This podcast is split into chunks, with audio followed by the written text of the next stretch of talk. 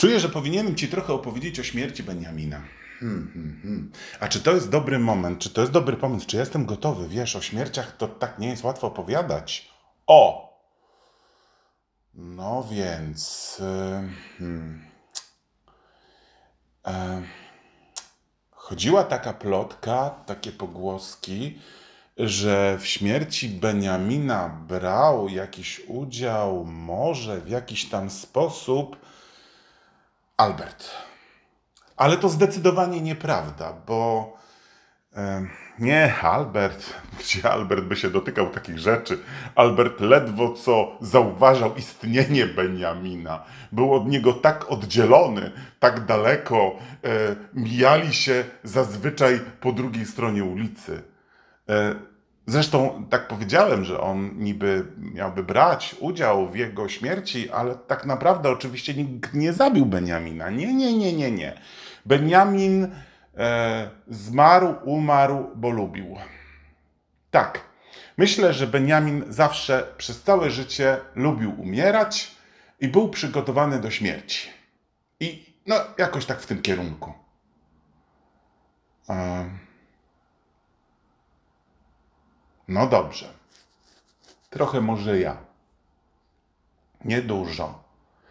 Ale w którymś momencie e, jakoś ten Benjamin przestałby mi, mi być kompletnie potrzebny. E, nie umiałem już z nim rozmawiać. Nie cieszył, nie radował, zawadzał. Nie, ja nie zabiłem Beniamina, to nie o to chodzi, ale przestałem go karmić. E, dosłownie. Mam o to wielkie wyrzuty sumienia, bo wydaje mi się, że jakoś to przyczyniło się do jego śmierci. Znaczy, wiem, może to jest z mojej strony jakaś teraz megalomania, uważanie nie wiadomo czego, ale no tak było.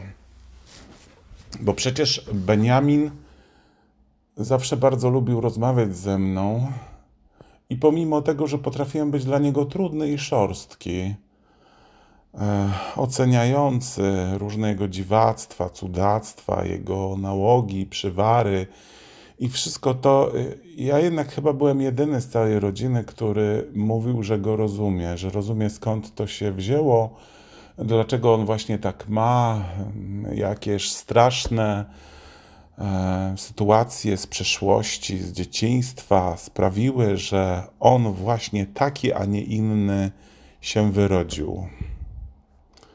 A w którymś momencie przestało mnie to bawić. Przestało mnie to kręcić. I zacząłem z nim nie rozmawiać. Początkowo trochę go ignorowałem. Nie brałem udziału w tych jego pijackich imprezach. Nie chodziłem na te jego panienki, burdele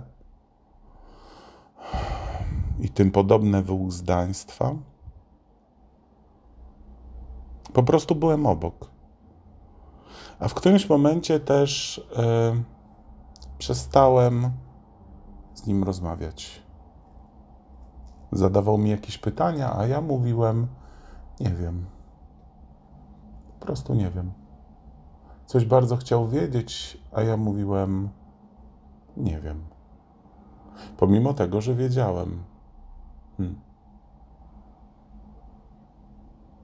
Wiedziałem dużo rzeczy z tego, co się dzieje w jego życiu, w jego psychice. Bardzo wiele rzeczy rozumiałem, ale już byłem zmęczony.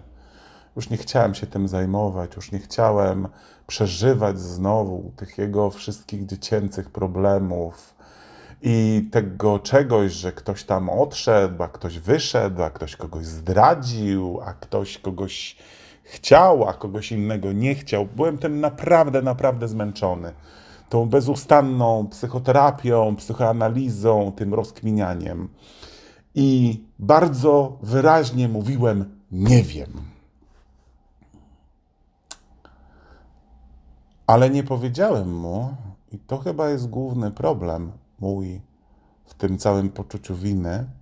Nie powiedziałem mu wyraźnie, dlaczego nie wiem. Hmm. A jakoś jakbym nie widział takiej potrzeby, albo też trochę jakbym chciał się z nim bawić w taką trochę sadystyczną grę. Przedtem, kiedy tylko o coś mnie pytał, ja od razu stawałem w gotowości, e, pomagałem, ratowałem, tłumaczyłem i mówiłem tak właśnie. Tak to właśnie jest, Beniaminie. Tak to mm, ym, wynika to z tego, siamtego, owego i, i tak się powinno w tej sytuacji postąpić. A w którymś momencie, kiedy działo się z nim źle i niedobrze, ma działo się przecież bardzo niedobrze, przed śmiercią mocno chorował. I wtedy patrzył na mnie. Tymi swoimi, no, powiedzmy sobie, krowimi oczami. I pytał, a ja uśmiechałem się tajemniczo, lekko cynicznie i mówiłem do niego, no nie wiem, co miało równie dobrze oznaczać. Już nie wiem. Kiedyś wiedziałem, kiedyś chciałem z Tobą rozmawiać, a teraz już nie wiem.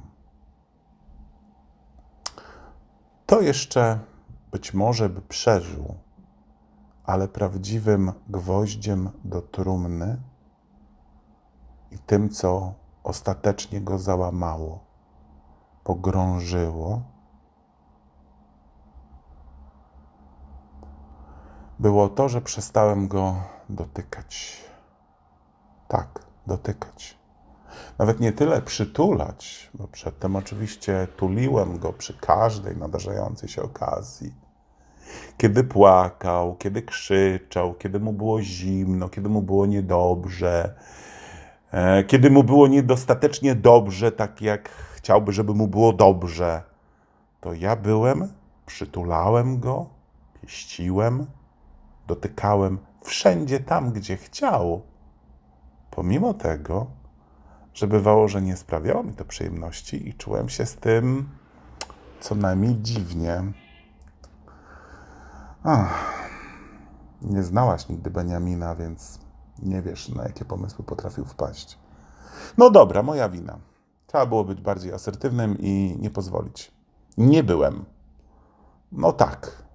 Jakoś tak czułem się, wiesz, ten większy, silniejszy, sprawniejszy pomimo tego, że no dobrze, nie ma co gadać. Tak czy inaczej, byłem i przytulałem, a w którymś momencie przestałem. I to ostatecznie zabrało mu jakieś siły.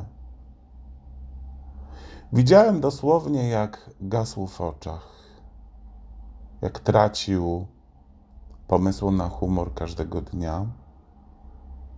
Stawał się jakiś taki mniejszy, bardziej zgarbiony, pomarszczony, żółty.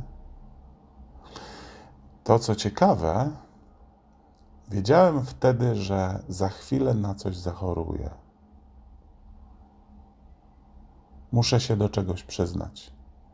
Nie zrobiłem nic w tej sprawie.